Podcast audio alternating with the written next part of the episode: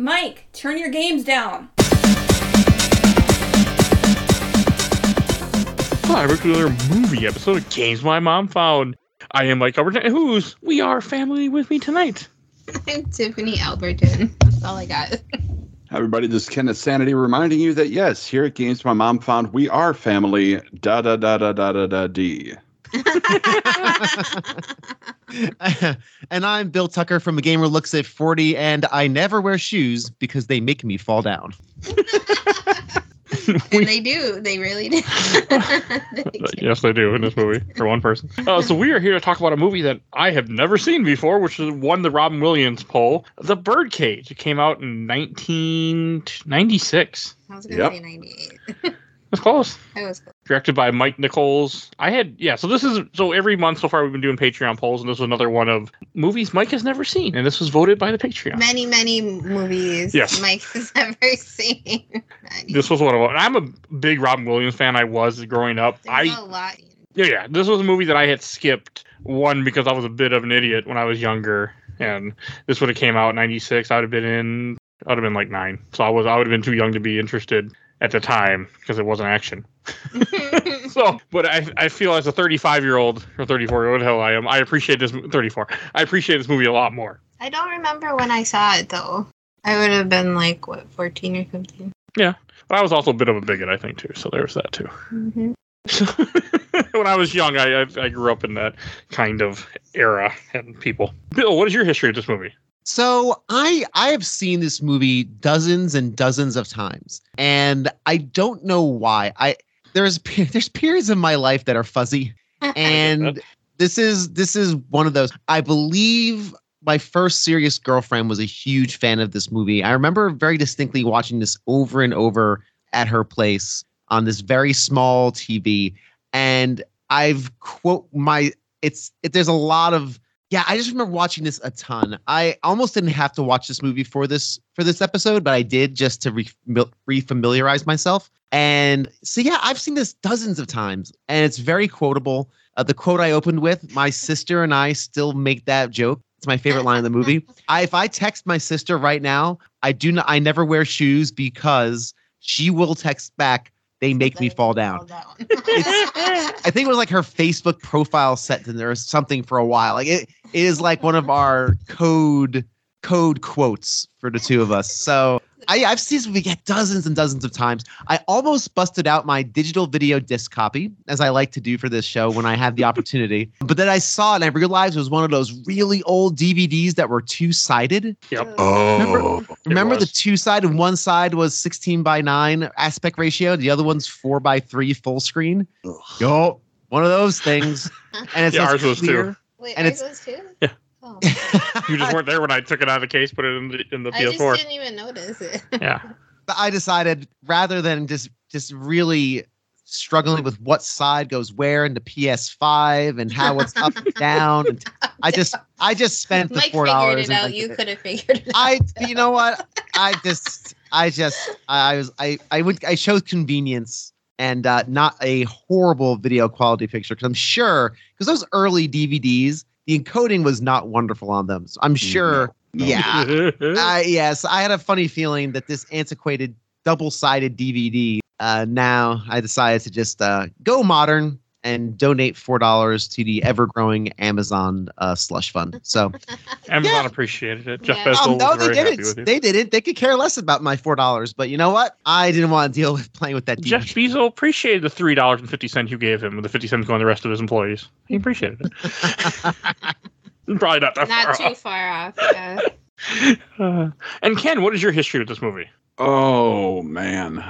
So as the token old here, I actually saw this in the theater. I remember how big of a deal this movie was when it came out, and it really might not seem like it, but if you were there, you everybody saw this. Like everybody, all my friends went to go see it. Super Like I I grew up in Kenosha, Wisconsin, so it's not exactly a liberal haven.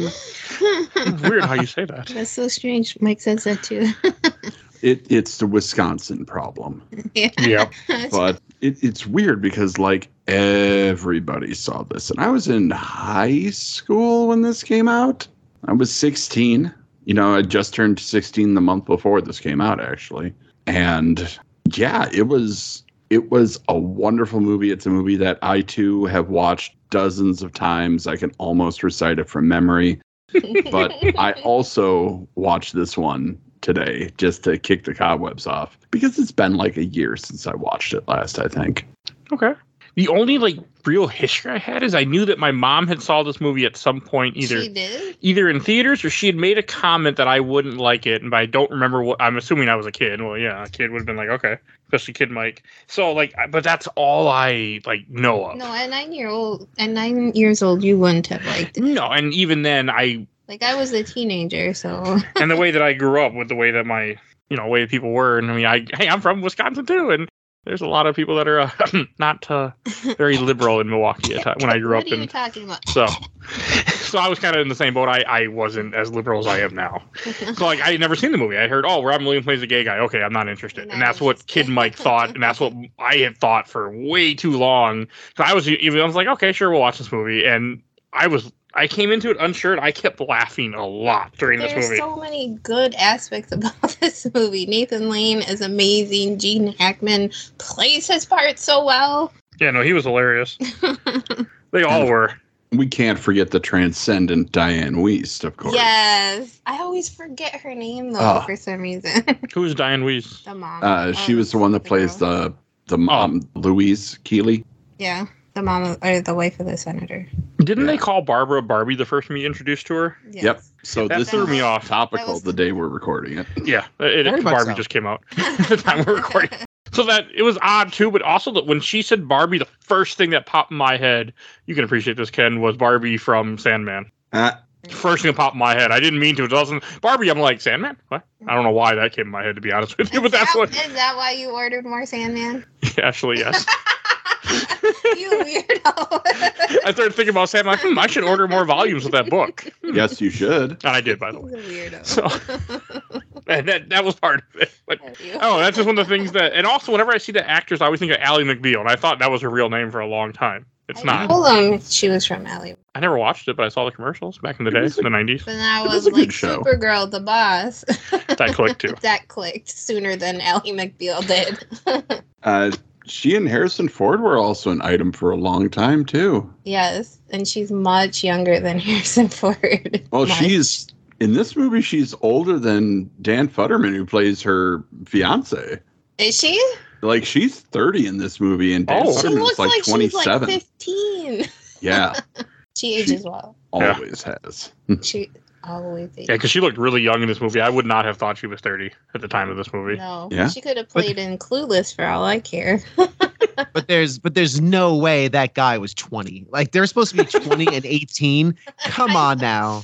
Yeah. Come on. He's like in his second job in his career. Like he's he's not he's not interning anywhere, that guy. No. No, he's already slept his way to the top of one company and fell back down, and now he's Yeah, started ex- over. Yeah, he's he's like the second act. He's at the middle of his second act of his uh, short story life. So he's not. Yeah. even though he was 27 at the time of filming. Was he really? Oh Yeah. Yeah. Yeah. Yeah, he yeah. looked older than twenty. So He's had some stressful moments in his life. Okay. I didn't recognize that actor, but of course I recognize Robin Williams, Gene Gene Hackman. I, I forgot the guy that plays Robin Williams. Nathan Lane. Yes, I recognized him too from movies. Yeah, he was also uh, Timon from Yeah. The Lion King. Timon and Oh. Pumbaa. Uh, he was uh, one of the brothers in the best live action cartoon movie ever made, Mouse Hunt. I never saw that. Uh oh. I don't even know what that is. Uh-oh. I know what he's talking about, but I never saw it. Oh, it's such a good movie. I thought it would be stupid. So I'm It's so it's sorry. a live action Tom and Jerry cartoon. Is it? Yeah, Oh, pretty much. Okay. Bill, have you seen Mouse Hunt? I have not seen Mouse Hunt. Oh, oh. my God! We just failed. No, we just picked no, a oh, new no. episode oh. for the show. we What we, just did. failed Keith. So sorry, Keith. We didn't fail. We succeeded in finding a new episode because trust me, this movie is everything. Does that mean I have to be Is it everything? Yes, it Is it all the things? No. You know what? I'm sold. The cover has an olive on it. I'm I sold. know what he was talking about. You didn't have to Google it. Yes. I did. I didn't know what the hell he was talking about. I knew what he was talking about. Okay. I guess I found another movie for some point for us to cover on the show. And wasn't Nathan Lane into producers as well? I Some think point. so, yeah. Yes, so, yes, he was. both in the movie and on Broadway. Yep, yep, yep. I, s- I don't know if I've ever seen him in other movies. I recognize the actors. I'm sure I have, but I can't think of anything he was in off the top of my head. I think he did some Broadway. That's A, a lot of Broadway. A lot of Broadway, yeah. Okay, fine. He did a lot of Broadway. I wasn't sure. But they also have this really cool thing called IMDb that you can look up actors Yeah. and be like, oh my God, where do I know them from? or Wikipedia, that works as well. Yeah. it's, it's just interesting sometimes when I run into actors that like I sort of recognize, but I can't name any movies because I'm normally I feel like I'm kind of good at that. I'm better. You are, yes. I'm way better. But no, I mean everybody did such a great job, and I like this movie also was one, you know, very liberal because it's 1996, and also the fact that like some of the stuff they did, like making the everything with Gene Hackman being a senator and then being a senator from Ohio, that made me laugh my ass off. But he pulled it off so he did it so well. It was so funny. Sorry, yeah, we should just also mention the director Mike Nichols is uh, a celebrate director, uh, most prominently known for The Graduate. oh. Uh, Never seen Yeah. it. Oh, come on! I, I'm not sure what I'm gonna do with this man, you guys. I mean, he, yeah, The Graduate, lots of other. You're good. She's just she's just telling how she can't understand how I haven't seen movies. That's no, all. I Yeah. go ahead. I'm sorry, Bill. I don't know, I'll say he did uh, Carnal Knowledge, Catch Twenty Two, which is good. Uh, Closer, which one was more recent ones. He hasn't. I think is he still alive?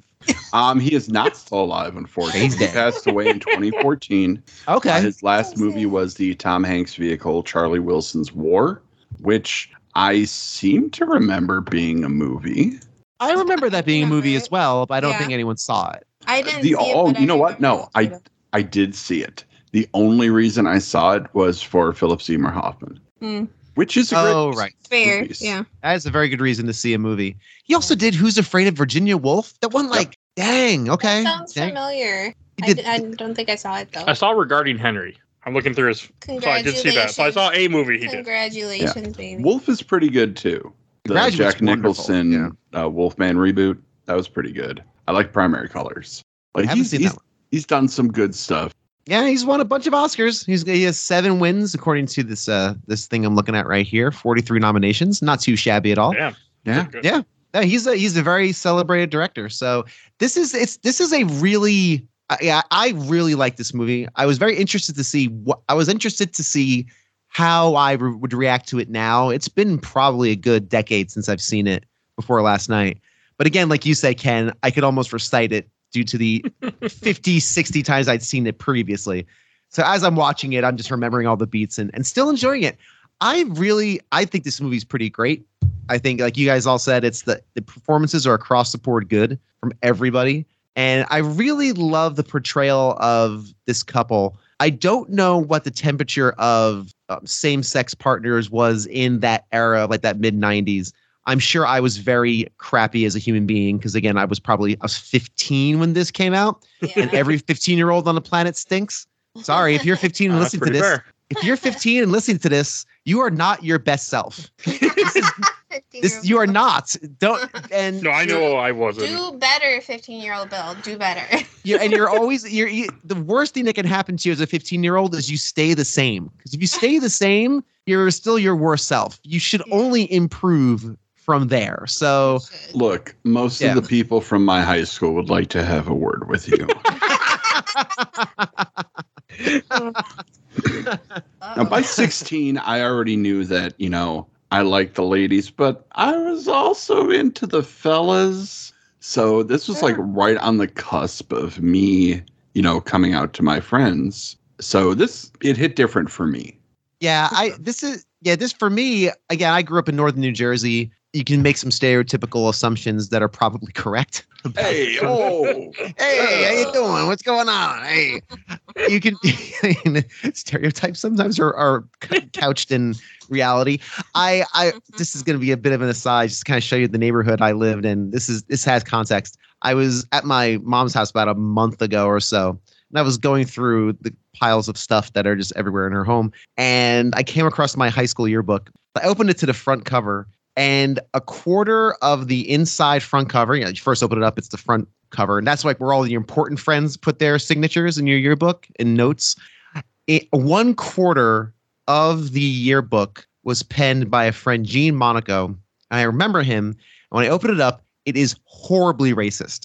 The most horribly racist post on a yearbook, and I'm looking at this thinking, was this like something I thought was funny at the time? Because I was pretty crappy, but not that crappy. And then I realized what happened today. I realized I'm like, oh, he wrote this in there because he knew my mom was probably going to find it. Open up to Oh. see what my friends wrote, and so he just wrote the most racist stuff he could possibly think of on this front cover. So I I don't know what to do with this thing. This has, I, and I don't care. It's a yearbook. Who gives a crap? I don't name these people. I don't care. It could be incinerated. I don't. I really don't care. but uh, it's I don't know. So that's the kind of environment I lived in. It wasn't as bad as the racist stuff he wrote in my yearbook, but a lot of that was still there, and especially with when it came to same-sex uh, couples and and Yeah. queer people, there was definitely a a, a bias and a negative connotation to a lot of that stuff with the way I grew up in this culture that I grew up in. And I'm sure that was not un- uncommon. I'm sure that was pretty common everywhere in the country. I like to think we as a people have have come around on that mostly. Mostly, I hope. Most- I, I know, I know, I know. I live in Texas. Shush. yeah. I mean, Yeah. come on. I, I live in Texas. I live in right outside of Austin. That's kind of basically Brooklyn. Oh well, South. Austin is different. Austin Yeah. is in Texas. yeah, Austin is It's Brooklyn. more when you get South. in the rural areas, I think, right? Because like I'm from Milwaukee, and I mean, I remember growing up in in middle school and even high school, like that. You know, saying someone was gay was it was meant to be an insult. Like I Yes. remember that. Right.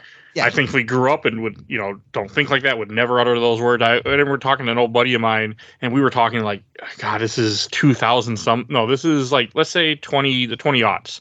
And he made some kind of joke, like, "Oh, you're gay." I'm like, "What? What? What, year do you think this is?" Like, did you not grow up from 18? I'm like, "What? We're in our 20s, like almost 30." Like, what? I have a I have a And then we haven't talked friend. really since. I was like, okay, I'm a- good. I have a dear friend who still says certain things that are not okay. Now they're not as as bad as that. Like he you know, he wouldn't use that kind of st- wor- the words, but he says certain things where I go, man.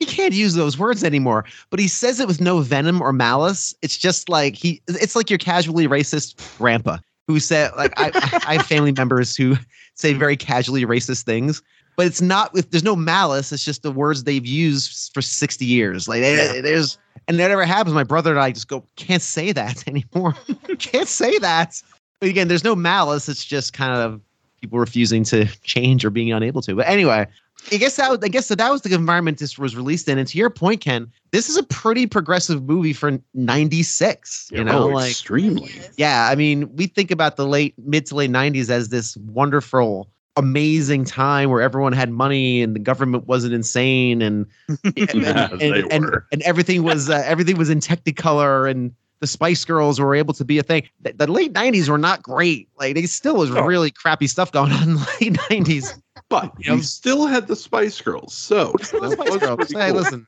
Spice Girls are fine. Whatever. I'm just saying. I, I mean, we all kind of look at the late '90s as kind of like this golden era of of like I don't know if that was Gen X or millennials or whatever, but it was still a pretty crappy time. We still would not be as a society kind to the Birdcage, uh, which of course is a remake, and it's a very close remake to the original 1970 something La Cage à Foie. Is that how you pronounce that? I don't Uh, know. French. La Cage aux Folles, yeah, Fall. Okay. La Cage aux Folles, which is 1978, seventy-eight. Uh, based off of a play. Yep, stage play that became a musical, became a Broadway musical that eventually became a movie. Now all that needs to happen is the Birdcage needs to be turned into a musical, and we can come full circle. That's I am it. there for that. I am Yeah. there for all of that.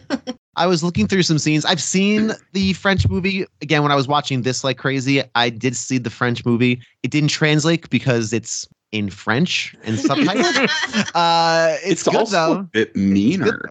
Is it? I don't. I don't remember. I was looking at a couple clips before this recording, and um, some of the lines are even line for line. Like it's very similar to what uh, Mike Nichols did, even just in not even just in concept. But uh, is it meaner though? I don't. That, that I didn't catch. It, there's a little bit more mean spiritedness in the conservatives than there is in this one. Because French conservatives are the fucking worst. I- it's France. I love the conservative humor in this. I Uh. the part when Gene Hackman was on the phone talking about the senator he working with. He's like, he died. in Whose bed did he die in? He died in a prostitute's bed, and she's and she's a minor, and she's black. And I'm just laughing through that. I'm like, this is hilarious.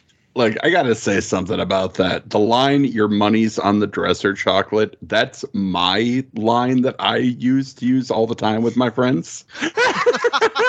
like Bill had the shoes on the the making them fall down. I had the your money's on the dresser chocolate. And So. I love that. That's so good. That was just hilarious, and it, it it even I mean it felt like it really rang true even in today's world, like you know idiots like that that you hear about it with some center, you know, saying this and that, and turns out oh wait they're doing the exact same thing that you know even worse than what they're preaching about. yeah, it's like all of the ultra right politicians who get caught up in the gay scandals that are campaigning against the, you know, everything homosexual. And it's it's something that still hits now. Like even in the mid 90s this was a thing that happened. And this was after the OJ trial. Like so much had happened in the 90s. Hey, they make a joke, don't they? Make a joke about the OJ trial in this too? Uh yeah, that uh, National Enquirer reporter ended up gaining a lot of weight since the OJ trial. Okay, that's Mhm. what it was. Oh. Yep. I know it was something about that. I mean, again, it you know time and place. I mean, that would have been a big thing in the '90s. It, it was. I was young, I didn't care. So. Yeah. we watched Yep. it on TV at school. Yep. So Man, your we. teachers were your teachers were lazy. And Like, then oh, when the this is- verdict came back, a kid ran down the hall going, "The Jesus lives." I remember this vividly. Oh God. I was like, "Oh, okay." there was one line early-ish in this movie that really kind of hit me that I, I I respected a lot and made me appreciate this movie. Realizing like how you know it's a funny comedy, but also like the more important to what they were saying. Robin Williams is you know because his son comes there and his son wants him to you know lie and say that he's married to this woman that he's not a gay guy, and he makes a he makes a comment where it's like it took me I think it was like 20 years to accept who I am. I'm not going to change it now hmm Mhm. and that that really was powerful. I mean, it's like you know, it really makes sense. And you have the everything that, that a, a man like that would have went through in the '80s with AIDS crisis and all that. Like you know, to show like in the '90s, you know, they were starting where they you know, you know he could he, he could be himself, and I thought that was really cool. It was a really powerful moment in this comedy movie that's supposed to be you know lots of jokes and stupidity and dick statues all over the place There at the time. lots of jokes. There was. That is that is one thing that I really love about this movie is that it's not afraid to be a little sentimental at times. Hmm. And like you would think they didn't play it all for just pure comedy. No. There's some very emotional beats in here and it just it makes it better. I think this movie did a lot for just showing a gay couple as a couple that just happens to be two guys. Yep. Yeah. Like And they go I- through the same stuff all the time. and I think it's a very good portrayal of an older love of a of a of a seasoned relationship because they clearly annoy each other to no end. Oh, they know each Just- other just so well. You can because tell they- they, know each other well. exactly. They they know each other's rhythms. You know, Robin Williams knows his partner's beats and how how he is and the way he gets dramatic and, and how they get dramatic. He knows that. And so when when things happen, like for a beginning, when Starina refuses to go on, he's heard this a thousand times. thousand times. And he just knows that it's going to require that that she just needs the the attention and the and just wants to be fawned upon as a star so I can prepare. and, a and it-. And it's- But that's why but I th- I love that because it's a very lived in relationship and I think just to be again in the era that this came out that was pretty progressive as well. Uh, Yeah. Mhm. Another thing too is that this movie really avoids the traditional affectations of a, a gay couple where Robin Williams, you know, obviously a gay man in the movie, doesn't, I don't say come off gay in the stereotypical way. You know, I think a lot of the modern media falls into that trap as well, where, you know, there the certain, again, stereotypical affectations of a gay man. It doesn't have to be the case. I've known plenty of gay people that, you know, don't have that kind of, again, stereotypical way about them. So I think that was actually really cool too that they avoided that. And again, like you said, Ken, they're just a couple, and they and that disappears into the background of this, which is really great. Like this this movie won awards from Mhm. GLAAD oh, at the time. Yeah. It was his first steak award too. I know that, but that's cool. I'm GLAAD award.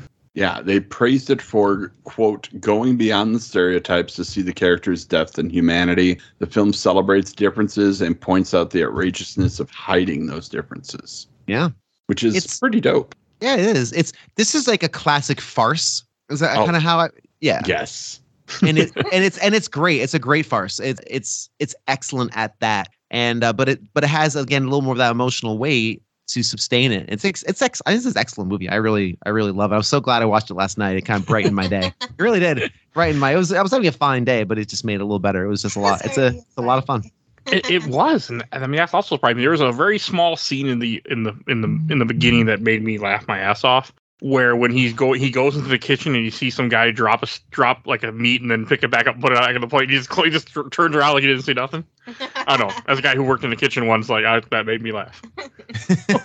Five second rule. Five second. I mean, I, I, I just thought that was so funny, and it Okay, I. Yeah, I love the Robin Williams reaction to that. He sees it. He just pretends didn't see that. Didn't see that. See that. plausible deniability. This opening shot too, we can just we can kind of walk through it a bit. I think um, because I think this is kind of movie that's, pretty straightforward in its delivery, but we, we could kind of like tiptoe our way through it and go on diversions, I guess. But the opening shot of from the ocean approaching South Beach into the birdcage is a really really fun. The whole opening sequence is, I think, masterfully done. It's a wonderful opening five minutes um, from that slow, but not slow, but that from that feels like a plane. It's not a drone, obviously, but kind of that long like plane shot into from South Beach onto the beach into the bird cage. You're seeing the environment. You have that wonderful "We Are Family" going. The, you have the the performers on stage singing. It feels so fun. I have never personally been to a drag club.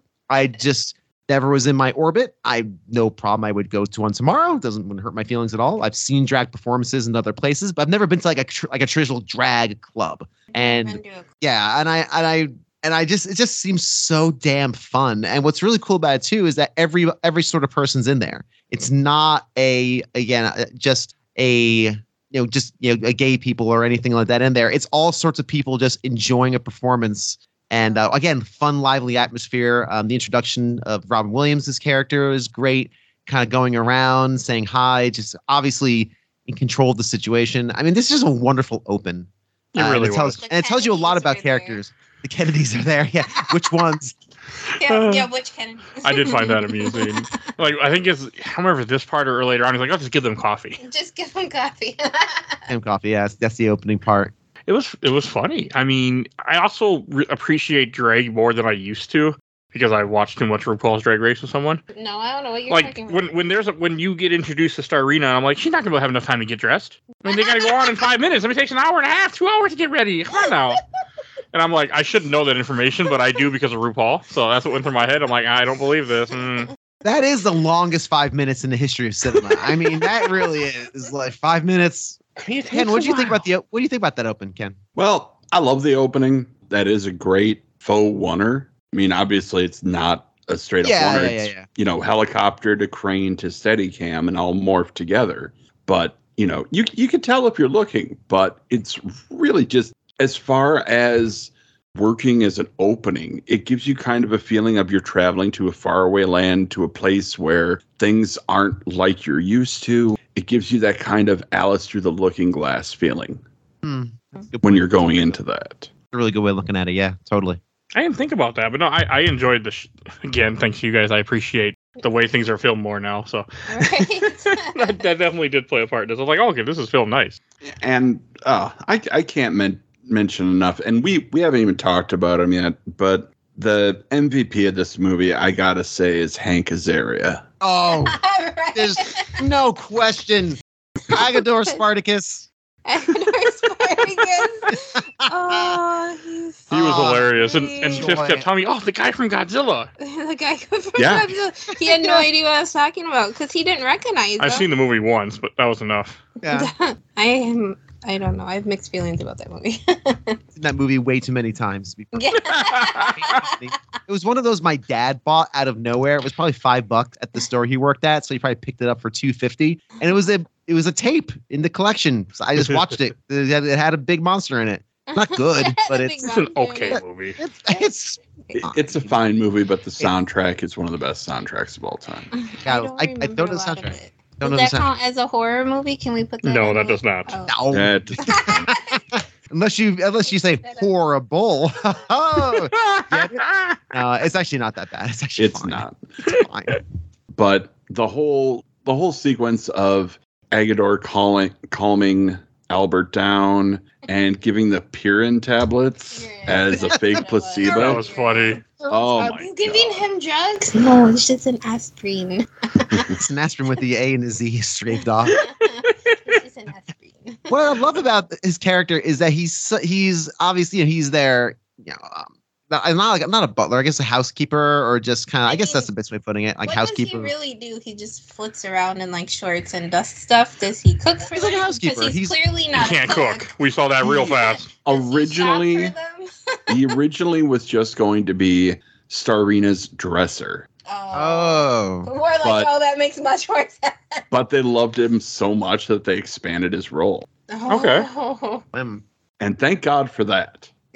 No, he was fucking hilarious. great. And and what I like about him too is that he cares so much, and then it feels very genuine. Yeah. He, he, he he cares about Starina. You know, he cares about what's happening. He he spends a lot of time in this movie caring and being genuine, and I and that's really fun and fresh. And uh, and again, his comedy timing is just again. Oh, well, no, sir. I do not wear shoes. And then he blows out the blows out the the match. I do not wear shoes because they make me fall down. The comic timing of that moment is beyond reproach. It is wonderful. We kind of jumped that apart, but yeah, no, it's it's uh, yeah, he's fantastic, and he gets a great little opening here, and uh, when he's dancing to Gloria Estefan. that was hilarious. That was really funny. That made me laugh too. I was laughing a lot in this movie. I think that surprised him. It did because I, I wasn't going into this thinking I'd be. I was like, okay, I just didn't know what to think. And I, I'm also not a big comedy guy. Like this is also the first comedy we've done on the podcast. Actually, really? I haven't. I was going to look to confirm that before the recording, but I forgot. Did not do that. So, Okay. but I'm pretty Alright. sure this is the first. Wow. This first straight comedy. Interesting. Yeah, I Well, it's not nothing straight about this. Yeah, no, yeah, no. Yeah, but we don't really. I don't normally do just like comedy films. And this is like just a comedy film. We normally do dramas or action or something. Not something that you would classify as a comedy.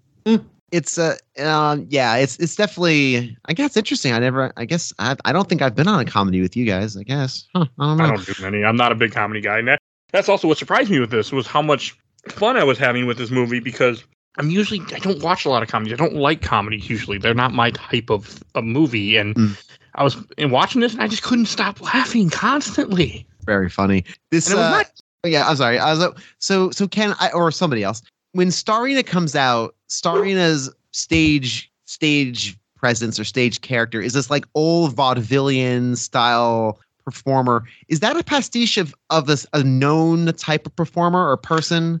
It looks As- familiar, but I couldn't place it.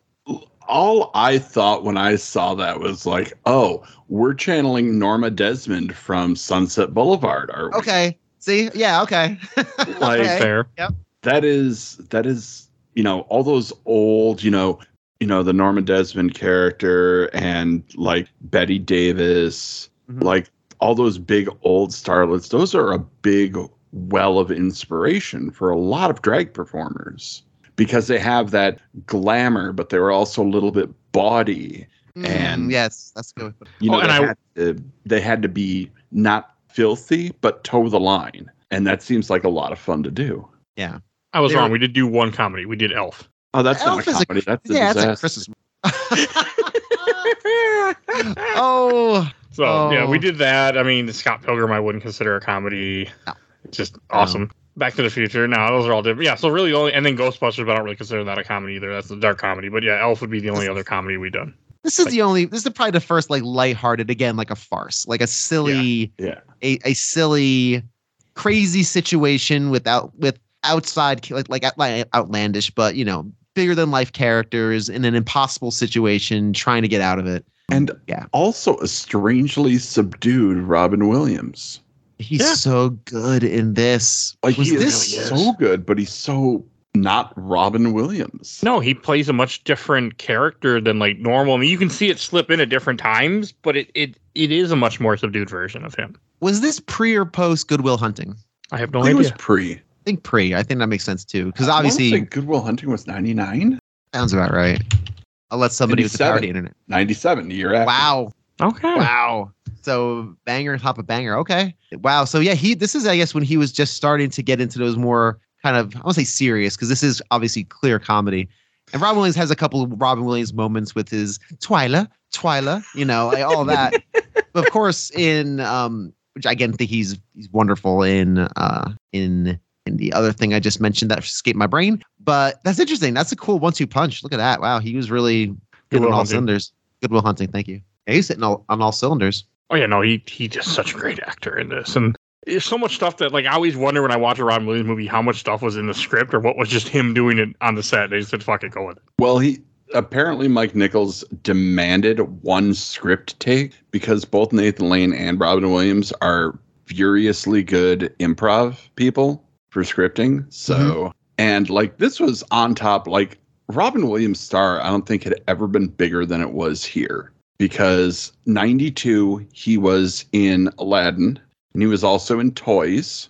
Uh, 93 was Mrs. Doubtfire. 90, oh gosh, 94 was some smaller things. 95 was Jumanji. This was 96. Like, like he just had a run. you, you, you didn't even mention the, the wonderful Hook from '91. No, no, I forgot. Yeah, Hook was 91. Yeah, so that's a that's a banger. Yeah, that's a And so was the Fisher King. The Fisher Fisher King also had Dan Futterman, his son in this one, playing a thug that harassed him. Interesting. I've never seen that movie. I've never seen that one either. That is, it's good. Good. But I don't know if anybody here would like it. Bill, I mm-hmm. think you might dig it because it's kind of esoteric. Yeah. I ah, God, it's been again hundred years. Who directed that? Oh, Terry Gilliam, I Was it. Terry Gilliam? I was gonna say. I just didn't want to sound stupid. Okay. Yeah, yeah. Okay. I don't Okay. Yeah, Okay, I don't. why I remember. I mean, hey, you guys have introduced me to a lot of things. I'm I'm willing to watch strange ass movies for this podcast, so All right. you know that. We got- Well, I tried, but one hour photo didn't win the. Oh, we'll still do it anyway. So I So would have done that one. That It's gonna happen a- anyway. That I like that movie. good-ass movie. the stu- some of the stuff I put on a poll is going to happen no matter what. Oh. Just Nobody wanted to do love a night. So. Nobody wanted to do night listener. That's apparently not. So I need more patrons to, to vote. I know it's only the people who are on the show that actually follow. There they are. Yeah, there's a few others, but yes.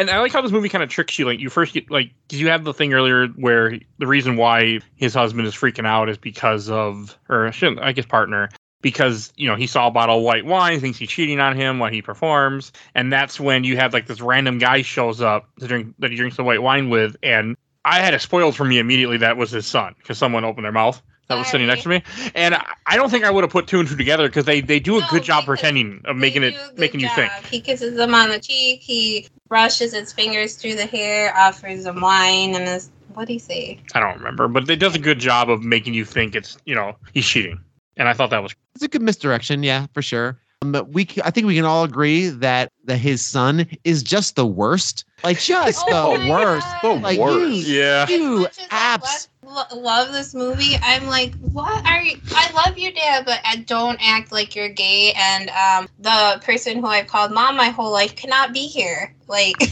what? Yeah, that was kind of. that was even- awful. Even as prob, I was probably 19 or 20 or so when I was actually watching this, you know, every other week with my with my girlfriend at the time. Even then, I real recognized, oh, you suck, like Val. you Yeah, I just just- stink. Like this whole movie could have been ended by by uh by him just saying no, go go get go screw, which he does in that great moment that you mentioned, Mike, where he's like, I I spent the last twenty years figuring out who I am. I'm not going to change who I am for some stupid senator. I love then that he- so much. Then he kind of has that change of heart because it is his son that he that he loves very much. Which she kind of figures, what's one night? But no one thinking, hey, this guy's gonna be part of the family. What am I gonna do this every Christmas? Like, That's say, like Oh, this, this is not a parents are in Greece right now. This is yeah this is not a sustainable ruse sir No, it's not. I guess the idea is like once you're married, it won't matter anymore. That's. I think that's what they were thinking. maybe but it's even then it's you know modernized yes. you, you just say well screw you parents i'm gonna do what i want and you get married anyway like It wasn't just that. It was, oh, you have to take all the penises out of your house. That was hilarious. But then they forgot about the plates, apparently. That was Oh. fucking hilarious. bowls are so So, good the, All You the have penis your boy- statues everywhere. I have a couple girls on my bowls. You don't have girls on your bowls? It's Soup, soup's ready. it's not soup. It's sweet and sour peasant stew. Sweet sour peasants. What is sweet Uh. sour peasant stew? I don't know. I just made it up. one of my another God. top another top five line for me uh, is in that one.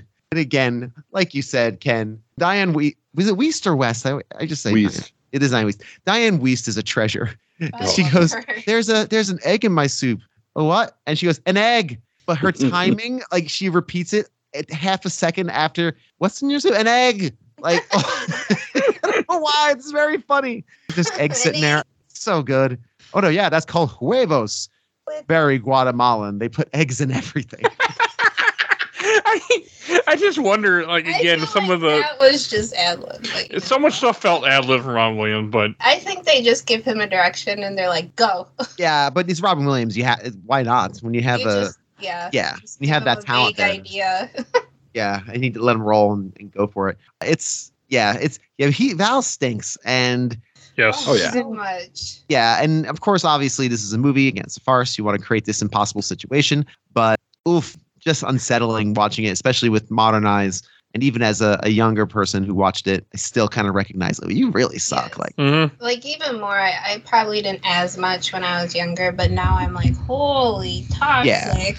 Like, Yeah. yeah, You know, toxic. I guess the idea is that also did more accepted to oh, 90s because it's all he's you know marrying this girl as a senator's daughter, so it's like I would have never asked my parents to do that. no, it's Never. no, it's something that like you look at now and go, yeah, that's a pretty shitty person. Like, why are you Yeah. doing? He's the true villain. And especially when he was Yeah. like, Dad, you can't gesture and fix the way you walk. I'm like, what the? this is awful. And we have to hide Albert. yeah, like that's that's not that easy to hide a person, no. especially a very you know Dramatic. yes, very emotional, dramatic person. Uh, like, and then it's right after this when you get introduced to Gene Hackman, Barbie, and the fa- that family, and I think that's when you have the whole senator thing happens, where the senator's on dead that we were talking about earlier. Still so fucking hilarious. Uh, the, Who's, the best first thing. question, whose bed was he found in? I love that. He knew. He knew. Well, yeah, th- th- again, it's so funny. He's part of like the moral code or something that he was supposed to be saying. Yeah, I thought that. some. What was the name of that commission? The is the uh, the Coalition for Moral Order. that's what it was. Which is such a government name for a thing. That that is such a government ass name Yes. for a government ass thing. Yeah, and the that funny is thing, like it Nazi felt like- 2.0. Easily it happen really- now. Easily, some Yeah. senator would be like, "Oh, we can't do this." Like, you know, let's say a, someone in Florida. I could see someone in Florida saying that, and like, "Oh, look, guess what? He was with a minor." Hmm. You know, so oh, that, that wasn't that didn't seem that far off. Oh, I just uh, everything was so hilarious with that, and, and the way Gene Hackman does did his performance in this movie was so good. So what was the thing with the candy? Was he like he kept saying, "Give me a piece of candy"? And That was like his nervous, like kind of his like his nervous kind of like when he's oh, Okay. his, ang- his anxious anxiety kind of like anxious saying he needed to suck on something. yeah maybe. I think it was more of like I just need sweets because I'm Robin Anxious, Williams I'm could help him panicking. out with that. yeah you know panic eating I guess I don't know but yeah I need some candy. I was just wondering because at one oh. point doesn't he like take it out of the garbage? Yeah, yeah, Yeah. yeah. He takes it out of the garbage. Yeah, because she's throwing away all his candy. Because clearly he's anxious all the time. All the time he eats too much Mhm. candy. and then this is when the movie cuts back to all of a sudden my brain is Robin Williams' partner. Can't think Albert? of Albert. Albert when he's shopping at the market, and I just love like that. That actor does such a good job playing this part. Just the way he moves and everything, like it's so good. I just when the schmecken beckons. And I like the fact that as he's going through the marketplace, everyone's friendly. Everyone knows him. Everyone he's just one of the one of the people the regular shop. Again, this is a very progressive thing for 96 to treat them again as just people in an environment that, you know, happens to be gay and nobody except the nobody except for Val is concerned about them and the senator's not concerned because he doesn't even know who they are yet. The only person that's really in this movie that's really concerned with their sexuality is the person who should be the least concerned, which is the guy that grew up as them as their as their parent, as his parents. And he Senator accept it. Keeley, Senator Keeley is a politician. He doesn't believe anything. He's a politician. He, he doesn't necessarily believe everything he says anyway. He's just trying to give votes for his state that he's in, right? And So- it is Ohio, which made me laugh because Ohio Yeah. still is a conservative that state. So yeah, it was a conservative state in the '90s. It's still a conservative state. So I just thought that was funny too. Mhm. I don't know. It amused me, and it was also amusing that it was Ohio, not like a, a like a Texas or another state that you would you know consider more Republican. They needed to go from cold to hot. Yeah, good point. okay. Uh, I mean, like even the first, like some of the early parts, because you have like this is around the time where you have them talking about the marriage, and then Barbie's like, or where senators, you know, they're like, oh, we're gonna announce this marriage, and we're gonna go, you know, meet the family and have dinner, and then you know that will help take the press away from the fact that, yeah, the fact that you know the senator was a pedophile. So I found like the stuff with that was just hilarious. Like when they catch him climbing down the ladder and start interviewing him, that was funny as hell. I laughed hard. and Diane and Diane Wiest is so good as basically the the the, the person who holds this thing together politically. He's just there to say words, clearly read from scripts. He's terrible off the cuff, as you see on the ladder. Which let's be honest, who would be really thing. Yeah.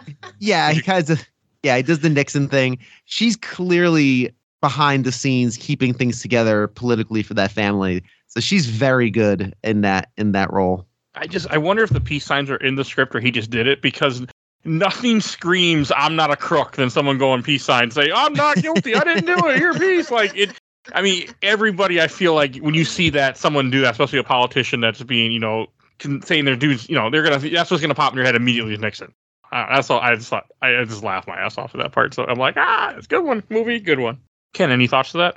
Well, I mean, not more than what's already been Okay. said. Like, trust me, no, I am still here, but Keith, pay attention. that's not gonna go away now No, here, I'm forever Keith, and I think I might call Bill Bob now. that's fine.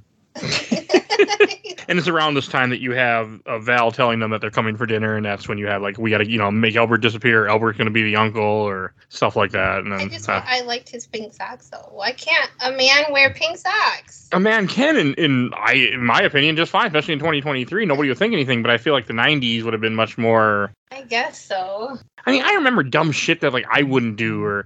The thing people would because '96, I don't think I would have been in middle school yet. I can't remember. I, I would have been 11, maybe that's middle school. But the dumb shit people would say to each other and like the things you'd be judged upon, like that completely fits 96. I'm like, oh, you got pink socks on. Oh, like I can see that. I mean, stupid, I- but yes. yeah, I it, it still happens. It still happens. Yeah, obviously today. As far as socks go, I love bizarre, strange socks. I do not, and I repeat, I do not own a pair of just black socks. I That's refuse. all I own.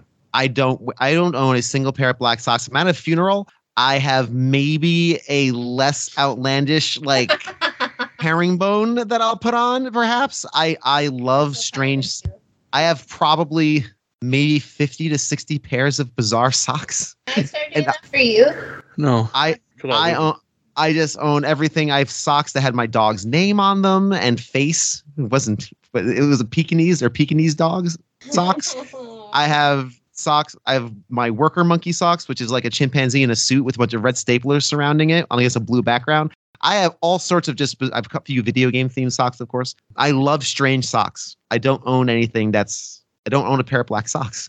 I actually had because for a while my my mom would get me like socks for because I I like socks. Give me so, if you if you're stuck on a gift, get me weird socks. That's like kind of my thing. Just get me some socks.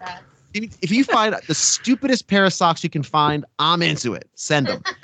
But for some reason, she didn't get the part where I say stupid or fun. So she would just give me black socks.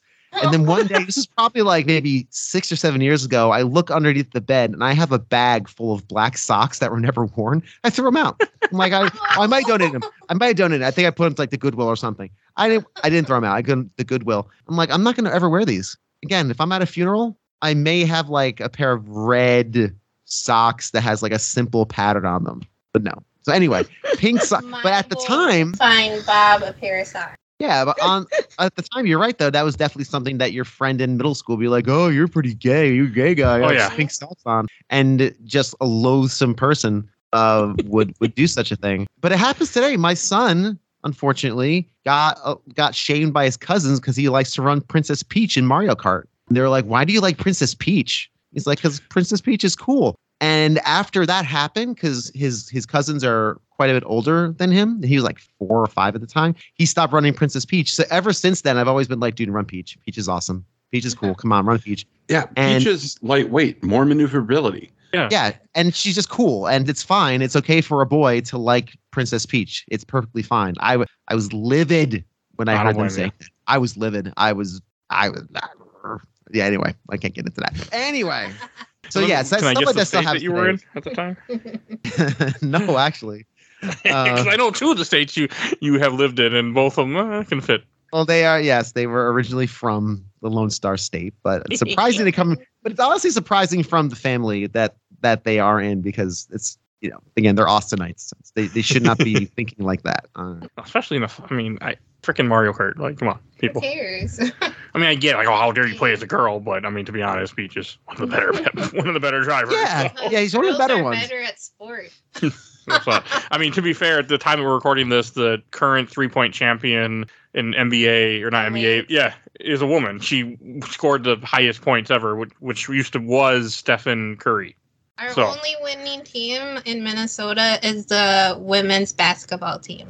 They they go to championships almost every year. What about the Vikings? Oh, The Vikings can't beat shit. No, that Right, can't. they can't. And Mike is still a fan. Uh, That's sort of. And the Wild are pretty average. Yeah. They're Always. aver- They were good when they started, and now they've gone. Woo. Uh, and then the next scene that you have, you have the family, the Republican family, driving ho- driving from Ohio to Florida. Which is there were a couple funny scenes with this. Like I could feel like he knew he was being followed at one point because seen Gene Hackman just like turn the wheel really fast to get on an exit. Yeah. So I'm assuming like he realized that you know this guy's following us. Like this car has been here way too long. Again, career politician. I'm sure he's seen it all before. So yeah, trying to trying to shake the tail, and uh, he is unex unsuccessful in doing so. And you got to do more than that to shake a tail. So Mhm. pretty sure. And in the meantime, they're trying to basically uproot their lives just for one dinner party, One With the dinner Keeleys. party. hiding all the penis statues, it was so funny though. They're putting everywhere. up, putting up like, moose heads and crucifixes. crucifix, that's fine. putting up moose heads and crucifixes. Uh, Oh, that Traded it for the crucifix. moose head. oof. But we're bringing it back tomorrow. That was funny. The moose head was funny. The crucifix was hilarious. And you have The all crucif- the drag queens that are like doing stuff that was my favorite. I know. Oh, one of the best lines in that entire scene. Look, don't add, just subtract. Tracked. But then the crucifix comes up during the dinner party when Keeley's like, All I see here, not a lot of fancy books on the shelves, just a cross and a whole bunch of good family feeling. And he's like, yeah. Dang. And then like, she's like, "Oh, you got the whole Nancy Drew collection." it just I fit. Remember when they got the cross? He's like, and they threw in these books for free. Uh, That's what those books were. yeah, it was pretty damn funny. I, I I was laughing a lot with this. And then this, I think this is oh yeah, this is when you have them on the beach, Robin Williams and Albert, and the whole everything with that scene where he's trying to convince them not to come home to the apartment. I mean, they they did a good job of it. And the way that like you know he keeps faking it. He's like, oh, I hurt my leg. Oh, I hurt my knee. Oh, I hurt my arm. Oh, don't you know? don't go to the apartment. And then like how upset Albert. Well, and rightfully Albert go gets the apartment and finds out like the whole place is just everything is missing. We've been robbed. And they took all our statues. the ones with the penises. It's it's definitely uh, you know it was it was powerful too it- you know in itself like how upset Albert was and he was all right like what they were doing was wrong you know and, and it it was good. Like you know here's like someone that's a family member like oh you got to disappear because they don't like gay people like and you can't play off. Like it was just That was the worst part about the whole movie. The overall, was... yeah, but it was this powerful moment too. Yeah. you know and then like they started to kind of like they're trying to do it but they're also trying to like incorporate him like oh you're gonna be the uncle and then you have them go in the diner and him trying to teach him how to walk and like there was some funny stuff with it but it did feel 90s it really did feel 90s Oh God, that the scene in the restaurant where they're where Albert's trying to walk like John Wayne. no, it's great. I just never realized he walked like that. no, and I, I wonder if that was in the script or not. And, and what a great piece of physical acting that was. I mean, a physical comic acting, him getting up and doing the John Wayne. Howdy, man. Uh, It's so beautifully done. Incredible. It just shows you how good of actors they both are. And it made me really appreciate like these are some really good damn actors. And I think it also plays with, uh, which again, I think it's very cleverly I think it cleverly plays with straight stere- stereotypes as opposed Yeah. to gay stereotypes. Hey, Al, uh, third, fourth, uh, how about that Dolphins game? Fourth and 30 from the fourth line and fourth and 30 from the eight yard line. Punts it. What do you think? Uh, what do you think? Betrayed? Is it ashamed? Bewildered. bewildered, betrayed, ashamed. Uh, yeah, whatever. Yeah, but there's like showing that there are stereotypes for other you know sexuality, straight stereotypes is very funny and very uh, well observed. Yeah, I liked it. Yeah. And I did like the stuff when they go to meet Val's mom. Like I thought that was interesting. I also really like that actress. All I could think about with Big Bang Theory though.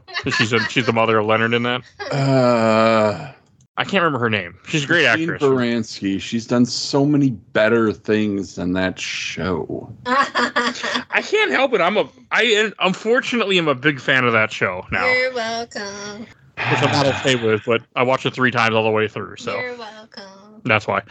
But no, I, I I completely agree with you, Ken. I'm sure she must have done much better things in that show. Just that's unfortunately where I knew her from. she has. She's a really good actress. Yes, very good. She was great in Chicago.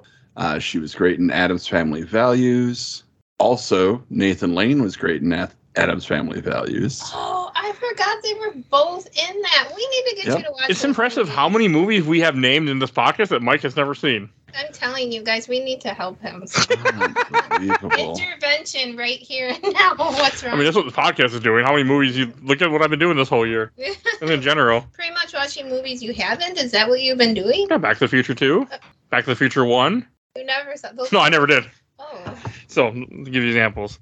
But yeah, no, I'm, I'm always working on that. there is something wrong. I, I know. I just really like the whole like when he's at the you know at the club at the at her office and whatever the hell she does. They never really explain. I was curious. I think she's a fitness person. Okay. Yeah, she runs a series like of gyms, I think. Okay. Yeah. I liked all that where he just leaves Albert outside in the lobby, and then when Albert finally comes in, she has her hand down his shirt. you feel that here? It wasn't there before. That was hilarious. I like the secretary reading the blonde secretary reading Nietzsche. I don't know. I why. know. That was my That was very funny little beat. Yeah, I, I, I yeah, very good. I Very, was like, very. is she reading Nietzsche? And Mike was like, "Yep." mhm. Oh, why not? Everybody Why? Why the heck not? and I, I found it funny that Albert just leaves, takes the car, and goes, and, and you can't really drive. And, and Ron was like, "Yep, probably left the parking brake on and drove it, you know, 20 miles an hour. all the way back." Oh, that was and then he asked for his toothbrush. That was hilarious, though. Like everything with that, like it all made sense. Like you know, he comes, you know, he's already upset to begin with, and then all of a sudden he thinks his partner's cheating on him. Like it all made sense. It was hilarious, though. Yeah, his, his reactions are oversized, but they're not unwarranted. You know, Yeah, right. given the given the lack of information and how much crap is being done to him. Like he is being manipulated horribly in this whole situation. So again, I think maybe as a younger person, I might have looked at it as like, oh wow, he's really just taking this all too much. But oh boy, he's being he's clearly someone who's sensitive, right? He's a sensitive person. And he's now being told basically, you're not good enough to meet the parents of the of my son's future wife. You need to hide you. You can't just be Uncle Al. Yeah, Because the Uncle son Al- that basically you helped raise. Raised him. Like you raised this kid, your little piglet. You raised your little piglet, and now your little piglet's like, uh, hey, hey, Al, sorry. Hide. You hide in like a closet for four or five literally hide in a closet you- I- Just hide in a closet for four hours and and then come back out. And we'll just pretend you're not there. And i mean, I don't know if his reactions were over the top because I'd be, Yeah. I don't know if I'd be crying, but I'd be pissed. I, his reactions You'd be are pissed. his reactions are very genuine to like a, a very dramatic person. yes. I know where I'm not watching. I'd be throwing stuff. I'd be like, fuck you. Yep. All that sounds true. I've seen you very angry. yeah, Yeah. The day before our wedding.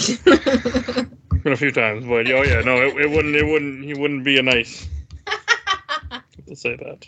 But no, like getting the toothbrush was hilarious. With like it's in a little velvet pouch. He's like, I came back for my toothbrush. Here's your toothbrush, Miss Albert. That's why I'm. There's nothing out in Las Cruces other than as much as cemeteries. That's why I'm packing light. Like it's so dramatic. It's so it's. I need to brush my teeth in the grave. But again, he's his emotions and his hurt is extremely warranted. yeah. It's just his reactions to those emo- the way he expresses those emotions and deals with it are very funny and very theatrical. Yeah. And Well, he does perform on stage every night, so I mean, He Yeah. probably takes a little bit of that with him. Oh yeah, for sure. And it, it felt so good. And like and how real it felt when Robin Williams' character goes and follows him to the bus station and has him sign that wasn't a prenup. What was it? Palimony. So I had no idea there was such a thing. They kept saying palimony. I had to Google it. I was like, I don't know what this is. What is this word? They're just Is it a re- up. Is it a real thing? I, I yeah, it's like you pay essentially you pay alimony to a person you're not married to okay. if you break up. Interesting. Is what Because what if- is. Would have same sex marriage been legal in ninety six? That doesn't mean No, I don't think so. Okay. Oh, I don't think I don't think so at all. I mean, that was a Not in Florida. Well Florida was less than what what Florida in twenty twenty three now is. Well, I don't feel like Florida was that bad in ninety six. But I could be wrong. I just feel like Florida is just going straight. I Yeah. do feel Down. like South Beach South Beach was properly portrayed. Probably. Okay, but yeah, that makes sense then too. More, if they, you know, if same-sex marriage wasn't allowed then, and if some people, and hell, the Ohio congressman had his way, it wouldn't be allowed now either. So well. It's uh, so according to this very quick Google search, it sounds like the first state that allowed same-sex marriage was Massachusetts, and that was in 2004. So Oh wow, and we have really come progressive in this in this last twenty years. and in fact, the uh, the Journey to Marriage Equality, the Defense of Marriage Act was signed into law in 1996 and defined marriage by the federal government as between a man and a woman. So it allowed states to ban uh, same-sex Yeah. marriages. So even at that, in this era of 96, 97, it was not. The only way was, I guess, that palimony agreement where you're just my pal. You're my pal that I love deeply and want to share my life with. My pal. It was just it was uh, again a real powerful moment, and now that makes even more sense. You know, now that I because I couldn't, I wasn't, I was wondering about that, but that makes sense. I just don't. God, a lot has happened since like I graduated. I graduated high school in 06, but a lot has happened since then. When I really think about it. I mean, we're trying to take steps ahead. I mean, this country's been doing both sometimes I think it's going in the last few years, certain parts. But Lots of so okay. No, it was just such a just such a good moment too. Just seeing them connect, and he's like, "Here, sign this," and he's like, "Here, you own half the club." He's like, "I own half the club." It's like, "Yes." No, he owns the club. Some people own half the club. I thought he said Albert owned the club. Am I wrong? Somebody tell me. No, I think you're right. I think I think you're right. I think she he's like the I think you're right. I think he does say that, you know, but he's he's like because he goes, I don't want all this, Armand. He's like, well, the club's already yours. So it Yeah. sounds like the club was is in Okay. Albert's name, His name, but he but didn't realize that apparently. and I, I forget the exact line, but it's a very touching line because again, none of this is played with any sort of schmaltz or sentimentality.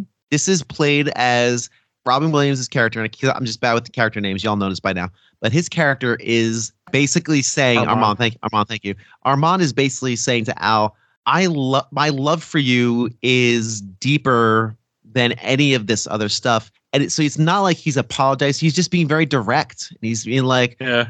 he's like the the best part of coming home is knowing you're there or something like that. I forget the exact line, but it's a very beautiful line. It's a very tender, known, lived in love that that I think is really great and touching. And I love the fact as as he's trying to get his partner to come back home, you're a real pain in my ass. That is such a uh, Uh-huh.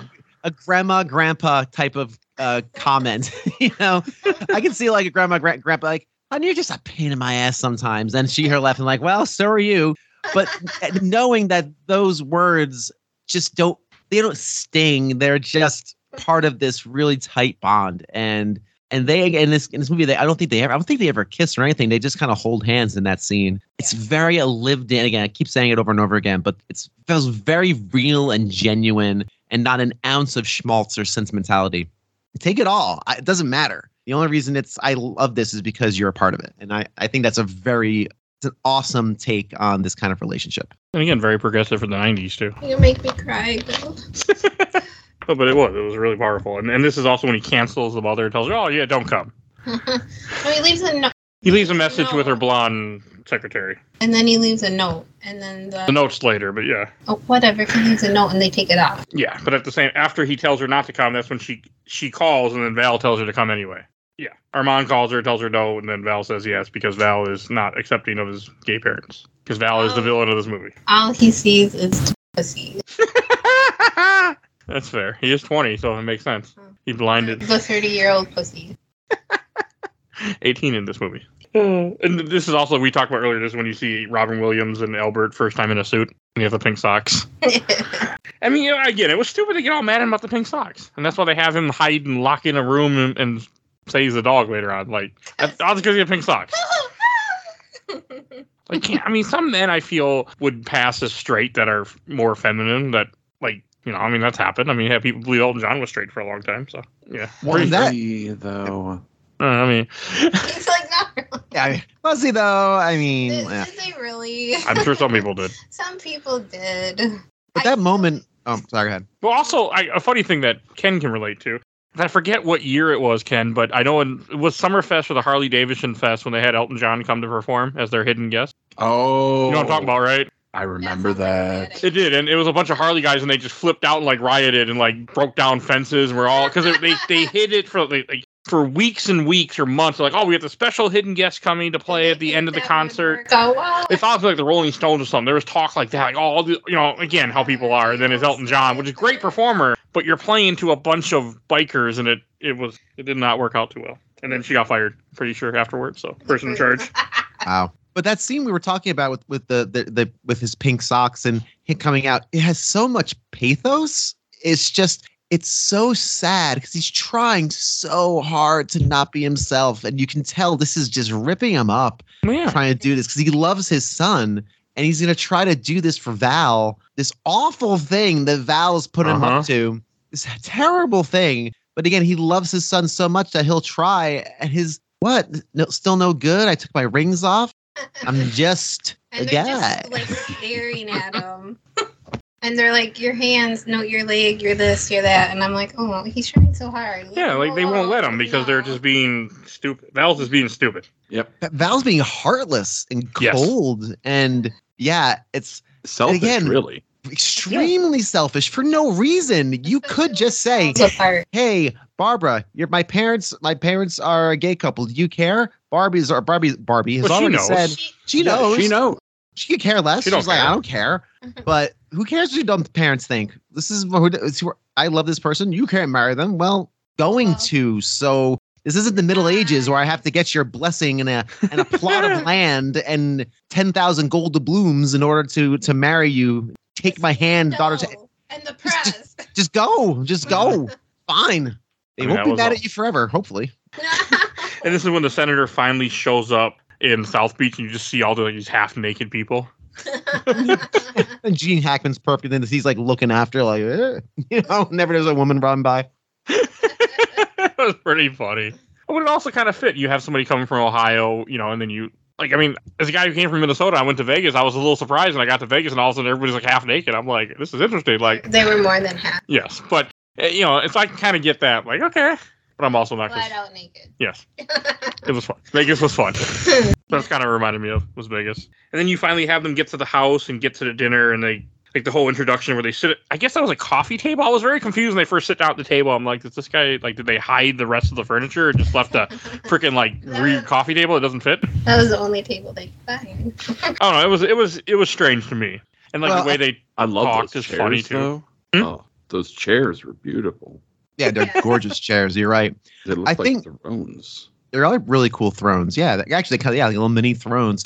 I think that I feel like that kind of like a sitting area, like a pre-meal area where you sit and talk. Again, close quarters. I also suspect that's probably for the filmmaking, so they can get the oh, shot Okay. of the both sides on this between this little barrier that's figuratively and literally between the two families. You know, the two the, the two couples. Yeah, so I, I think that's probably more for shot than anything else. But you're right, it's a little dinky coffee table, and it seems very, very baroque. it is not. It is not a warm, comforting environment. It's actually commented on by by the the senator's wife. Like, oh, this is a vacation house, huh?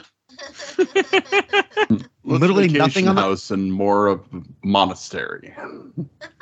uh, and just everything with the conversation between the characters was so good too, and just hilarious. The way everybody talks and like they go all the back and forth stuff. I just really liked it. But clearly they didn't get their backstory straight. That's what made it so funny too. they keep changing things. They keep getting everything wrong because like, people aren't communicating right, so they have to change stuff and adapt to it. But it's funny when Albert comes in, he kind of effortlessly ties it all together.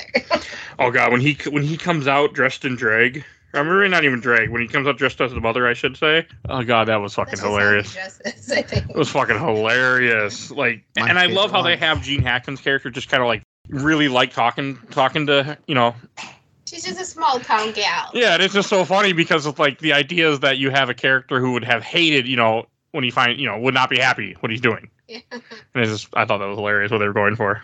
No, it's such a All- good job. Yeah, all this is really well observed. I mean, it, the the change in temperature from when you know it when it's just Armand pretending to be this straight guy, just not being comfortable in his own skin, you know, and this horribly, horribly awkward dinner party, almost like The Office. I don't know if you how you feel about The Office when, which is one of my favorite episodes of The Office, is when Jan and and Michael Scott have that little dinner party. This horribly cringy dinner party when they show up and it's it's wonderful scene it's wonderful moment but this feels very similar in just this cringe he's going on about the purple mountains majesty and the foliage changing as they go from virginia to new blah blah blah. And it's this just painful painful drivel that we've all sat through at some point in our lives it's so good. And again as a farce will do it just continues devolving. You know the, the situation gets more and more ridiculous through the comedy of errors. It's yeah very well observed. And until of course albert uh, shows up as he should have done before as an actual wife. Yes. and channeling just this classic oh you know this style of woman. I loved And- it. And it's so over the top. It's so over the top, and this, of course, the senator loves it. He eats it all up because this is this this is exactly the sort of cocaine this man needs in his nose. Just good old fashioned American feeling. I feel like He- channeled Mrs. Doubtfire a little bit for this. Hello. yeah, yeah, totally. Hmm. Was Mrs. Doubtfire already out at this time? Yeah. Yeah. Okay. Mrs. Doubtfire had come out like a year or two before. The interesting thing is that later Nathan Lane said, Oh, you know, I was apparently channeling my grandmother with that voice. yes. Okay, I can see. Like, yeah, I can see that.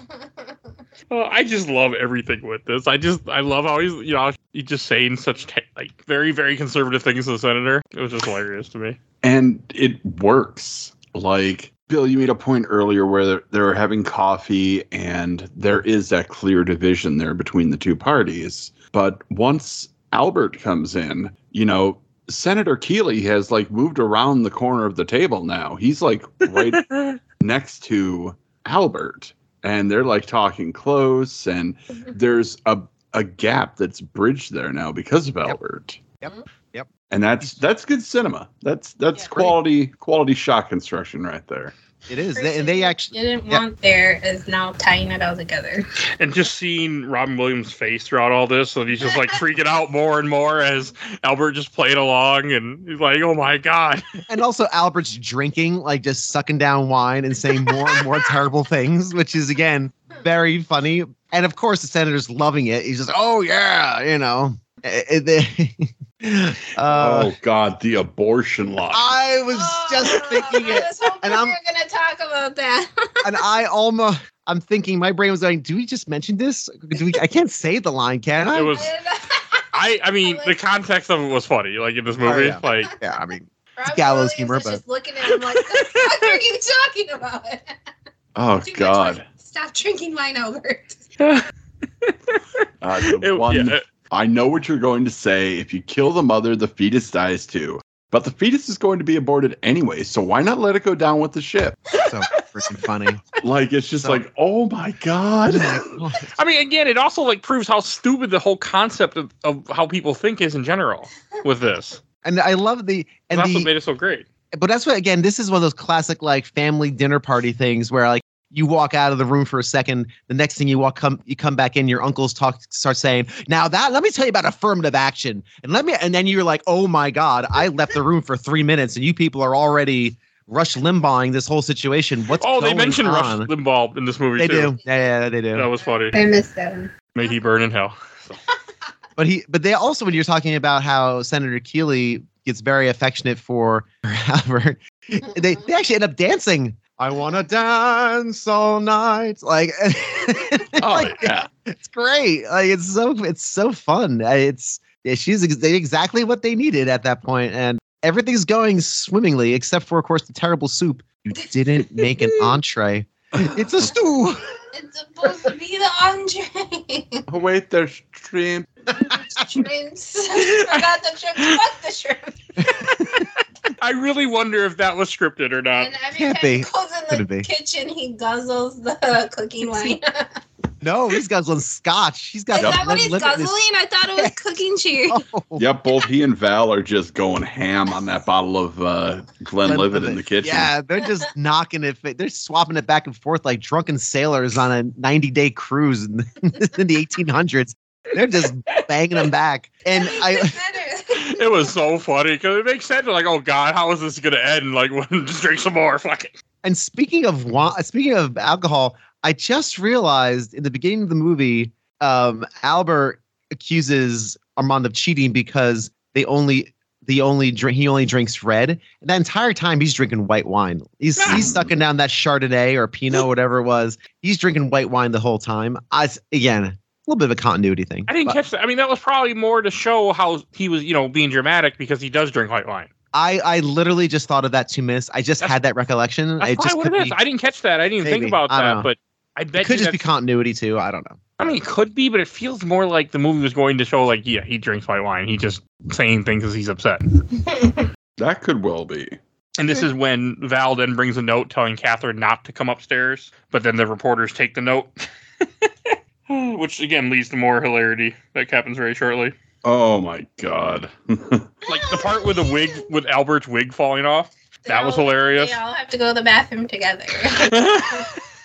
like, couldn't they have just sent um, Barbie in with her? Yeah. I'm just keep calling her Barbie. I mean, it's fine. Could have, but This Barbie didn't go to sleep and have a. God, what the fuck? What the hell is that name of that big monster? Her pet, Sandman. Ken knows. I can't think of the oh, name. Martin Tenbones. yeah, Martin Tenbo. That's what. I, again, I could not stop thinking about Sandman and Barbie. I, I blame myself for this. Yes, I do too. I blame. I blame Ken also. Yeah, which is fair. I'll take that blame. But um, when they're in the bathroom trying to fix Albert's wig, this is when you first get the clue that the senator and his wife know that something's not quite right here, but not for the reasons that they're really not right. Everybody thinks, oh, you know, they know about the senator. They're just trying to be cool and like, oh god, that that fight between uh, Gene Hackman and Diane Wiest is just so good the you know i noticed you didn't have this kind of blind sympathy for poor bessie jackson Mm. and like just they're they're not a, a good couple at this point No, they're they're basically again campaign partners. They're Yeah. yeah, Yeah. They're, they're- this is not a loving marriage uh, at all. And yeah, i feel like it wants to be oh, I think I think she wants it to be because I think she's actually hurt that he has so much affection for for the stranger for this woman he just he just met because you know he she he she's so sensitive and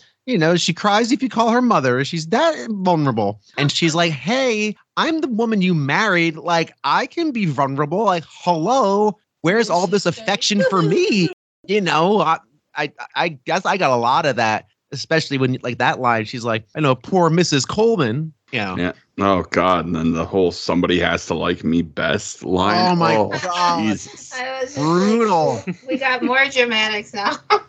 Ugh.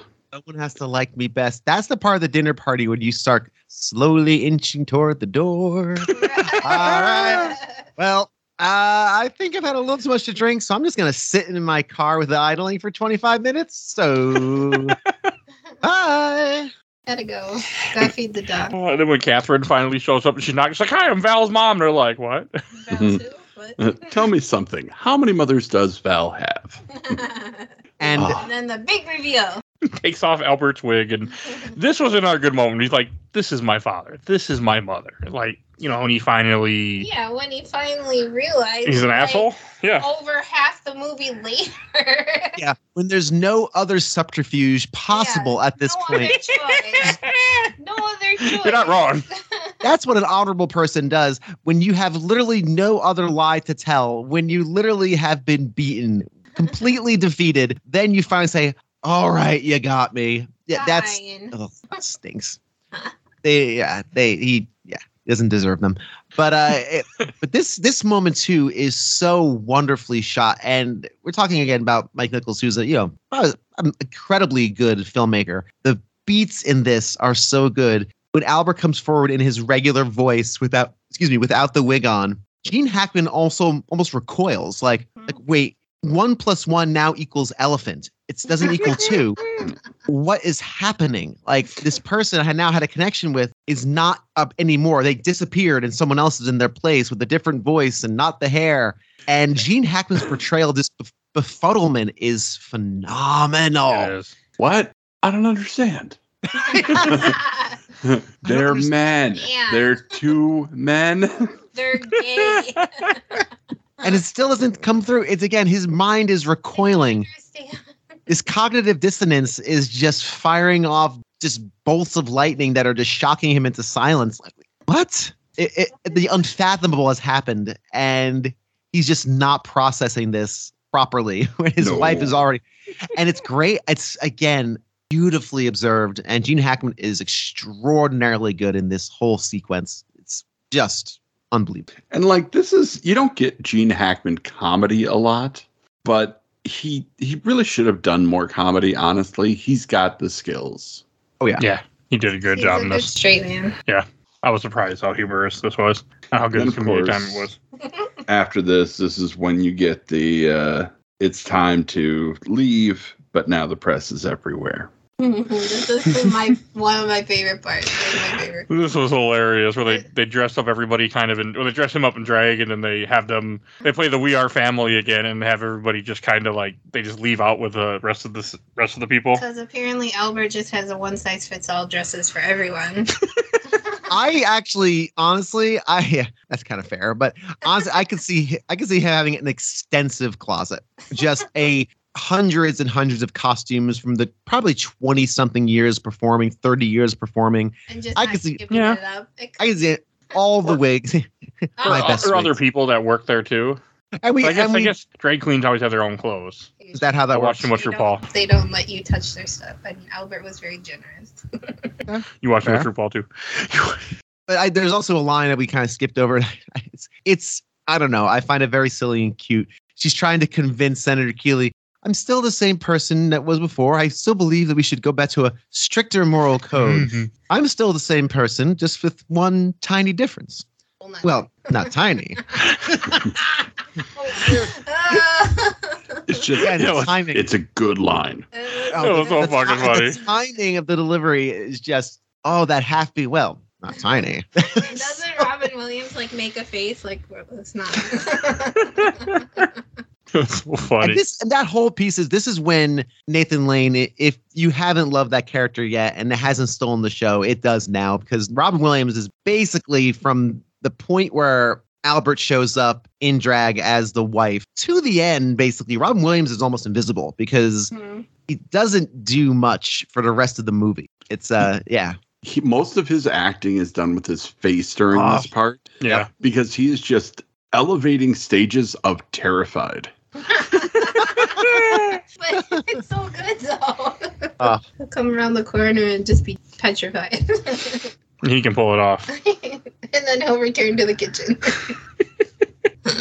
Lots more ice. Lots more ice. So much ice. Cover up those naked boys you have on those bowls. Uh, and then they do finally get him out of the club. I, I just Tiffin made this comment where they like get to the driver. She said something about they were gonna he was gonna say something to the driver. He's like, "Oh, driver, meet me over here." And the guy's like, "Not on your life."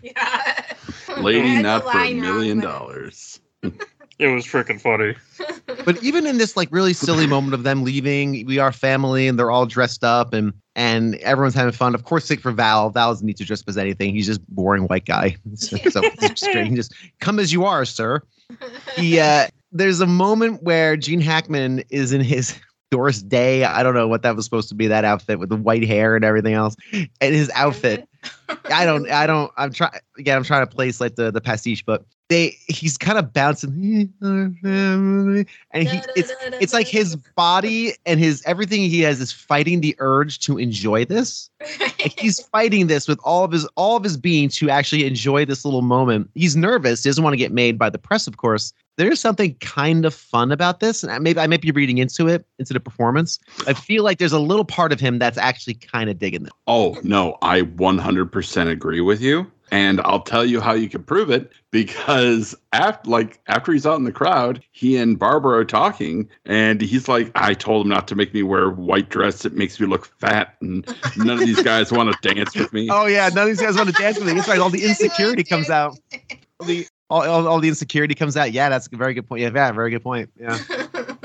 It's a And real then- fun thing. Yeah. I told him not to make me wear white.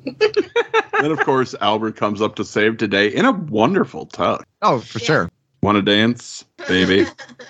baby Uh, it was good. and they both kind of like switching hands which one's gonna lead it's really good they, good. they were very confused. but I like Barbie when she's like, "Why doesn't anybody want to dance with me? I'm as pretty as all these men in here." As a guy Oh, who's watched that- a lot of that- drag shows, I get that.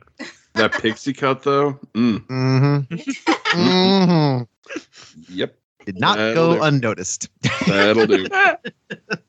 Uh, and, and I- and I thought that was going to be the end of this movie. I was surprised when all of a sudden we have the credits playing. You have the wedding scene of them getting married with the credits. I really like. Oh my god, Which one's the mother?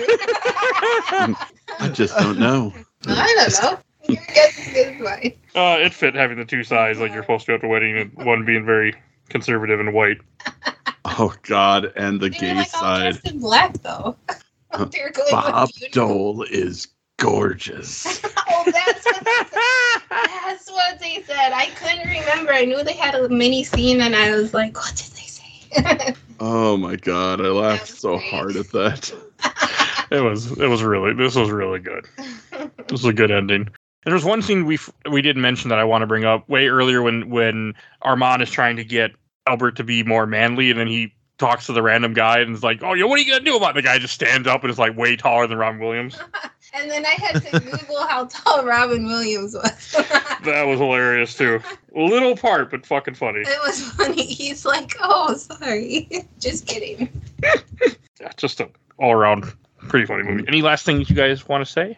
If we missed anything, Just to back up again, everything we've said, that dinner party might legitimately be one of the funniest things ever put to film, in my opinion. like that whole sequence is just nothing but nervous laughter and actual laughter and it's just it is the epitome of farcical comedy. And we really need more farces in the world. We really do Oh yeah, I, I, I yeah, hundred percent agree. Yeah, It's it's silly, hmm. but but very well well crafted silliness. I think Yeah. is kind of where I'd land on it, and it's and it's God, it's great. We're kind of going to sum ups now, but I think you're all gonna know where where I land on it. But it's mm-hmm. yeah, I agree with you. I think there's definitely room in modern movies, cinema for for more stuff like this. highly agree. All right, I think we should go to shelf stacker box. And Tiffany, why don't you go first? Since you're the Oh. reason this was on here. Definitely shelf. Definitely. I kind of like right now want to watch it again. I believe that. I do. Talking about it and like reliving it in my head, I'm like, oh, I want to watch it again really bad. All right. And what about you, Ken? Oh, absolutely. It's going on the shelf for me. Like this, it's just such a joy. I had a blast watching it this morning. I just like sat down with a big bottle of water and just didn't move until it was done. Like normally I'll go out and get a snack or like I'll get bored halfway through a movie and go have a cigarette, but nope, didn't move. Just had a blast watching this movie. Definitely shelf. Okay. And Bill. Yeah, this is a shelf for me as well. I mean, I, I will put my dual sided DVD proudly on the shelf and, uh, and and have it up there for all time. I, this is, you know, again, everything's been basically stated stated pretty well. I think this is a great movie, not just as a great farce, not just as a great comedy, not just great performances, but also a really good bridge movie for the era that allowed people who may not have ever wanted to see a, queer movie with, you know, a gay couple actually give them an inroad to something they would that they would enjoy. That this is actually a very funny, smartly made, well crafted movie that hopefully some so one of my bros in high school may have seen and hopefully maybe change their opinion a bit. You know, maybe crack the put a chink in that armor of of I'll say hate hatred, not say hatred, but maybe lack of acceptance. I'm like, oh wow, I, I kind of like that game movie. That was actually really funny and good. And then hope maybe that opened a door for something. Maybe I'm being too positive, maybe, but I think this movie has a lot more than just be really good. It's uh it has a lot of those other I think I hope it had some more of those more of that kind of stuff. Yeah, Okay. it's a shelf. I love this movie. All right. No, I would say. I mean, I think you're not being too. Po- I mean, you're being positive, and that's a good thing. I mean, like me, I'm a guy who completely changed from where I where I was at that time. Like You thought you were gonna hate it, huh? I did. I went into this unsure. What I was gonna like. Like, okay, this is probably gonna be stupid. I mean, But it's a Robin Williams movie. You can't hate Robin Williams movies. that is true. Apparently, Not But- true. Not true. Not true. Stop it! I don't want to hear it. Which it. ones don't you guys like? Yeah. I'm not going to tell you because then you're going to make us do it. Fair. Touche. yeah. Good All right, job. so I'll say I'm gonna put this on the shelf. I enjoyed this movie. I laughed a ton, and I enjoyed this more than the only other comedy we've done ever done on this show, which was Elf. I found out earlier, so I was wrong. We have done one comedy. We did Elf, yeah. Was I on that one? Yes. I know you tried to block it out. I mean, it wasn't it wasn't my choice or your choice to do it. It was someone else on this on this. Then how did Recording. I get roped into it? Because of my I. I, I, I, I, I, I, I've my, my comments, my opinions on Elf are well stated, and I stand by them because I'm a big sucker and a schmaltzy man for for Christmas movies. I like. I did it for Bob. I laughed at the movie, so I mean, I laughed at Elf, but I, I laughed at this movie too. Like I had such a good time. this is a better movie than Elf. Oh, yeah, alright? this is a way better movie. Out. This is a So much way better. better. Yes, way better Robin movie. Williams, uh, Will Ferrell. No, no way in hell. No, exactly. Right. right.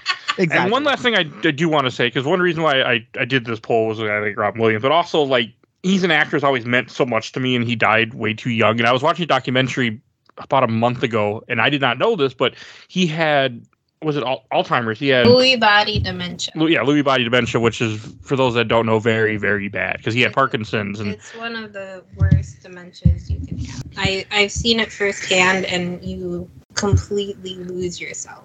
Hmm. so it kind of was you know you know fit to what you know what happens to him why he takes his life and it was something that was really interesting to to know and is one thing i've been waiting to mention until we did this episode was about robin williams so just really great documentary on on max you should watch about robin williams well it's not hbo max anymore it's just max It's always gonna be HBO. Don't take it. not to not to them Whatever. so yeah any any things you guys want to say to wrap this before we wrap this up okay and bill where can people find you at Uh, you can find me at a, a podcast entitled "The Gamer Looks at 40." Uh, we're getting into the uh, my busy season at work, which means some of the content's going to come out a little slower than usual. Uh, but there is going to be one episode on renting games coming, hopefully next week. I'm not sure when this is getting released, but um, by the time you Next week. hear this, there should be hopefully an episode about um, renting video games and memories about those days in the rental store, and then a bunch of episodes on Earthbound.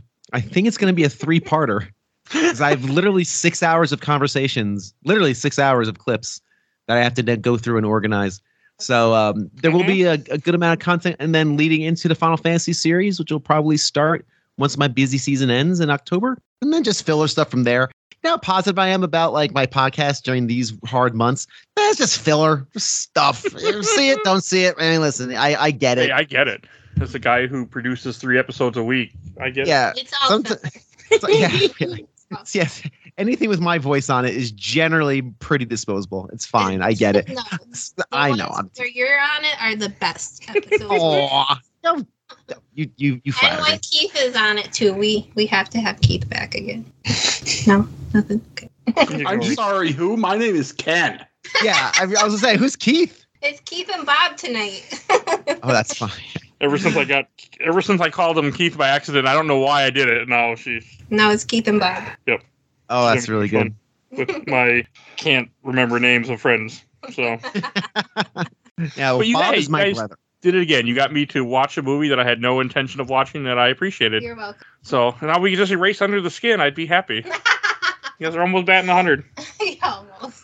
As as since as has a uh, as, as Oh under God, the skin City. I said Under the Skin replaced Sin City as your go-to. Boy, I wish I could erase, erase this from my memory. Movie. I for, I have erased Sin City for the most part apparently. I completely forgot about it. No, God, movie's terrible.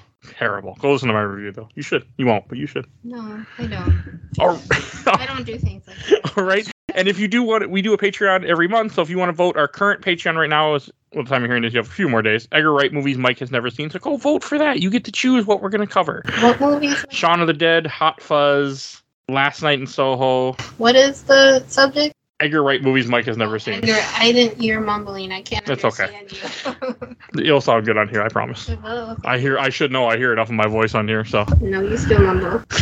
I hear enough of my voice. But so go check that out. You can vote. there. We also have a Discord. I have a new link in the Discord because someone told me it was wrong. So definitely go click that. It will now work. Join our Discord. You can see the link in the show notes. And please go follow Bill's podcast. Also, want to give a shout out to my awesome outro and intro courtesy of Helena at HelHathFury. You can follow her on TikTok. And we do have over 500 episodes. You can find everything we've done on Podbean. We've done tons of movies. We did Elf, apparently. So go search that and find listen to that if you want to.